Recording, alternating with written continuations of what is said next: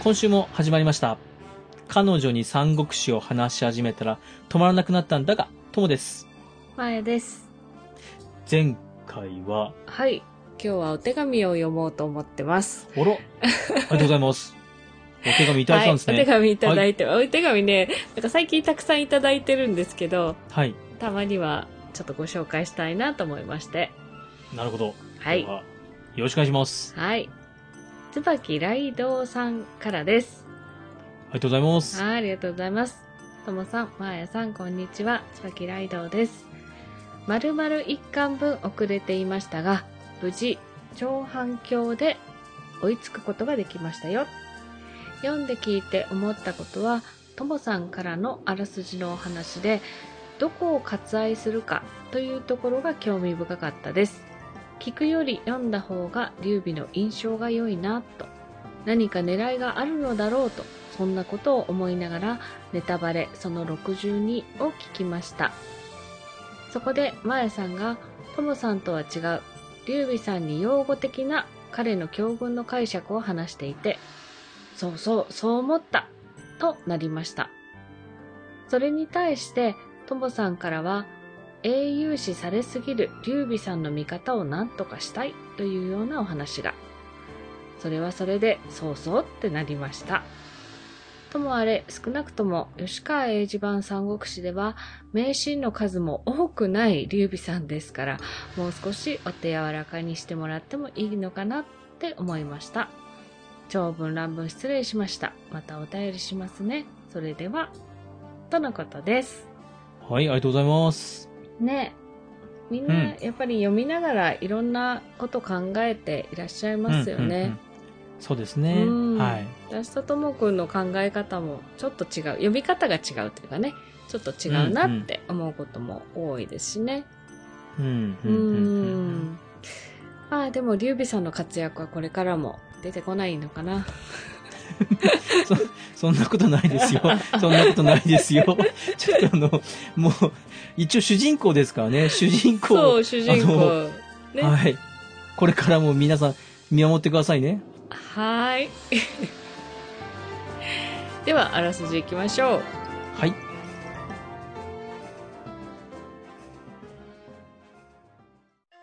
彼女に三国志を話し始めたら止まらなくなったんだが。では、早速、あらすじに入っていきます。今回は、はいサッチの客、狂乱、軍営の会の3つに触れていきます。はーいまずですね、孔明、はい今までのやりとりの中で、ここまでの作戦は大成功なわけですよ。ついに孫権軍がうん曹操軍と対峙するところに来ました。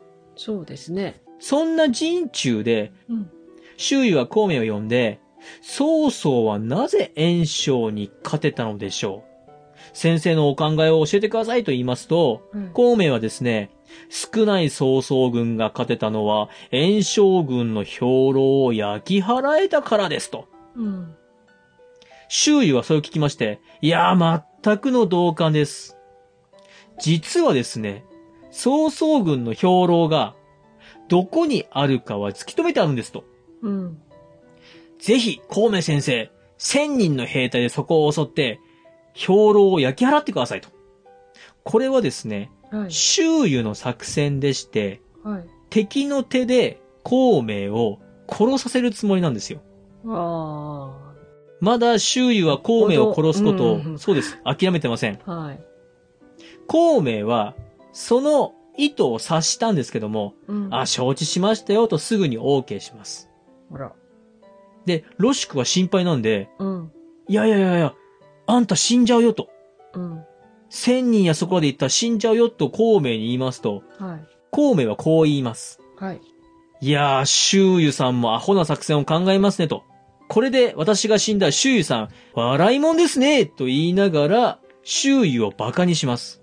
うんなるほどね。それを、露宿経由で聞いた周囲は、はい何と。じゃあ、俺が自分で5000の兵でやってやると言います。あ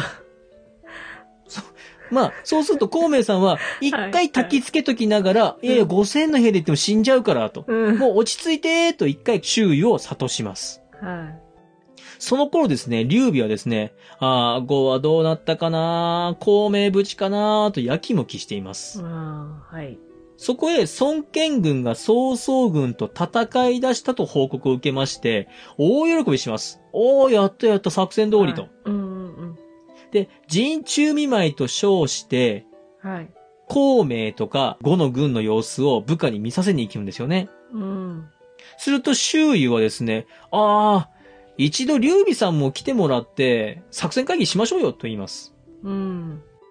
これは、周囲的にはずっと孔明殺そう殺そうと思ってるんですけども、まあ、呼び寄せて孔明と劉備一緒にやっちゃおうかなっていう作戦なんですよ。うん、うんまあ、それもありはありよね。うん。まあ別にこのタイミングじゃなくてもいいんじゃねえかなとはずっと思ってるんですけ ど、ただ劉備はですね、 うん。行ったら危ねえなと思いながらも、一応こうね、同盟関係的になってるし、孔明も気になるんでう、ん。関羽を連れて、はい。たかだか20人ぐらいで、5の陣中に向かいます。まあ、また。はい。そして孔明はですね、劉備が来る日までそのことを一切知りませんでした。ええで、次は狂乱なんですけども、はい。孔明は何も聞いていません。うん。ところが、あれなんか、あれなんか来てるし、あれもしかして劉備さんじゃないっていうことで、うん。察します。やばいやばい、これ劉備さん危ないわと思って、チラッと見ると、あ、うん関羽がいるから安心と。うん。劉備は劉備でですね、まあ、周囲と会議をしながら、はい。ずっと関羽は横に立ってるわけなんですよ。うん。ね、いやー、そうっすね、頑張りましょうね、なんて言いながら、さっと帰ってきます。うん。で、周囲は殺すタイミングを逃してしまいまして、あはい。で、その帰り道、孔明は、劉備を待ち受けていまして、うんあ、大将大将と、11月の20日、20日に、うん。船で迎えに来てほしいんですよね、と。はい。で、東南の風が吹いたら僕帰りますんで、と。うん、よろしくお願いします。すると、劉備はですね、え、それ何、わかるの大丈夫なのと。孔明は、いや、長年ここら辺の天気見てるんで、大丈夫っす。完璧っす。みたいな感じなんですよ。ああ、なんかそんなシーンあったな、はい。そんな約束をして、うんで、数日後、曹操から周囲宛てに手紙が来ます。うんうん。で、内容を見まして、周囲はですね、大激怒。この人今のところ、ちょっと情緒が不安定な面しか出てませんが、うん。本来、お互いの軍のこういう使いっ走りというか、はい。人は切らないっていうのがうん。常識なんですけども、えー切って殺してしまいます。うわついに水軍同士の決戦が近づきまして、ー初戦の水軍同士の戦いは5の勝利に終わります。はい。はい。さあ、次が軍営の会なんですけども、はい。曹操はですね、敗れた将軍たちの責任を問いません。うんうんうん。そうなんだ。はい。覚えてますかねママ母グループの、うん。ああ、お兄さん。あのーそうです、お兄さんがトップじゃないですか。はい、で、ナンバー2も、その、慶州の劉表の元にいた人で、うん、もともとその水軍っていうものを任せられてた、この二人が負けたんで、うん。君たちの責任は問わんよと。ただね、と。うん。なんかいい方法ないというふうに策を求めます。はい。この二人は水軍詳しいですけど、曹操軍ってのはもともと北の方で、あんまりり水に慣れてないっていうのもありますし、水軍の訓練ってのもなかなかできてないんですよ。じゃあ殺せないね、本当に。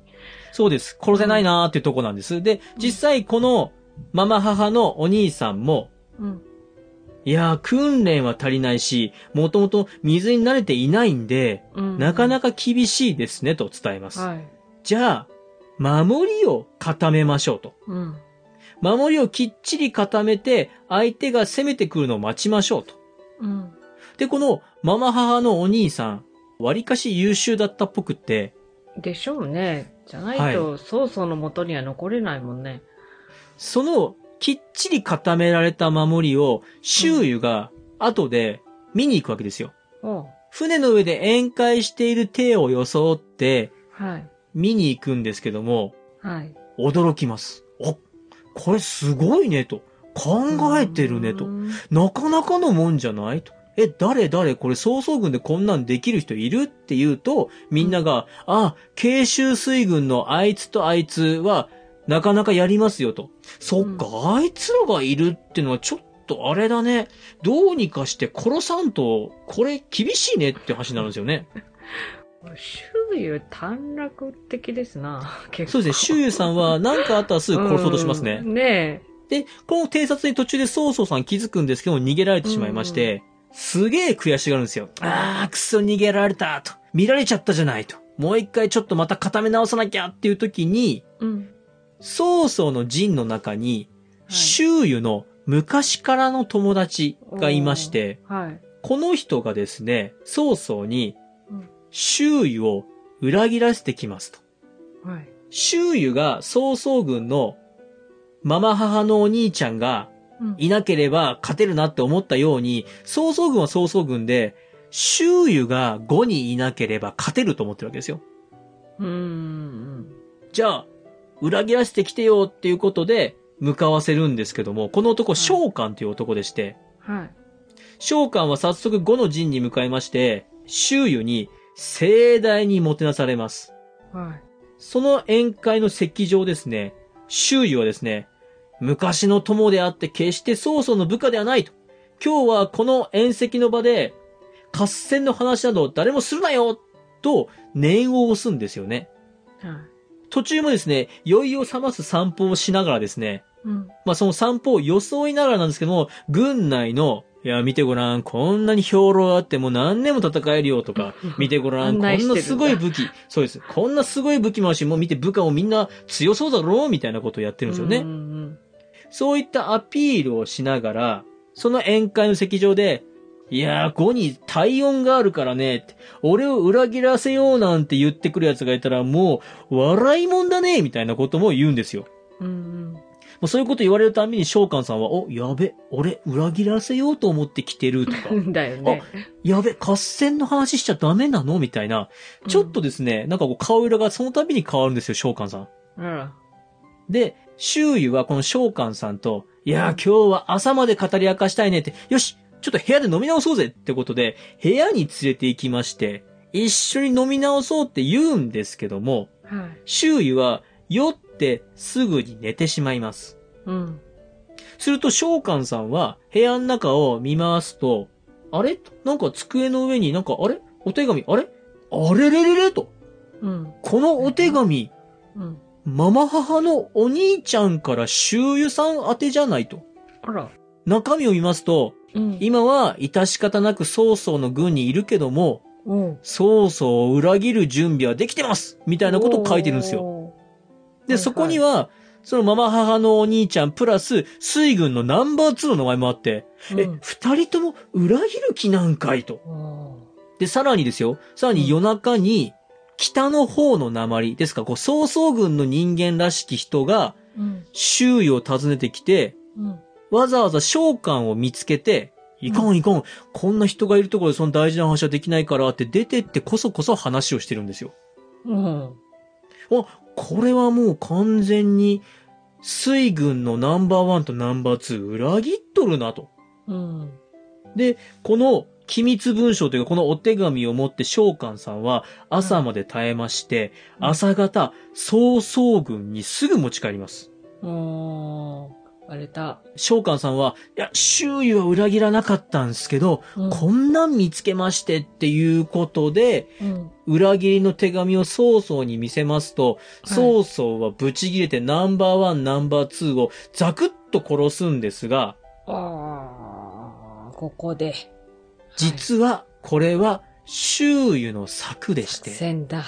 あ無実の罪で首をはねられてしまいます。あ。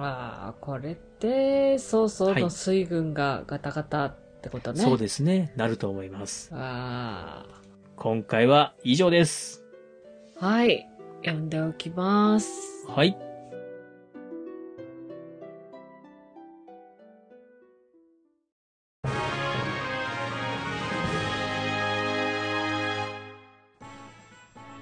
エンディングです。今回は、はい。懲りずに孔明たちの命を狙う周囲と、うん。そんな周囲の策が大ハマりした瞬間のあらすじでございました。はい。まあ、周囲は、短絡的なのか、めっちゃ考えてるのか、ちょっとわからない感じですね、今うんとこ。ん。まあでうも、ん周囲が孔明を殺したいのも、めっちゃ考えて将来こいつ、あ、語にとって邪魔だなっていうのまあもそうだ先よねの先の、もっと先を読んでの行動なので、うん。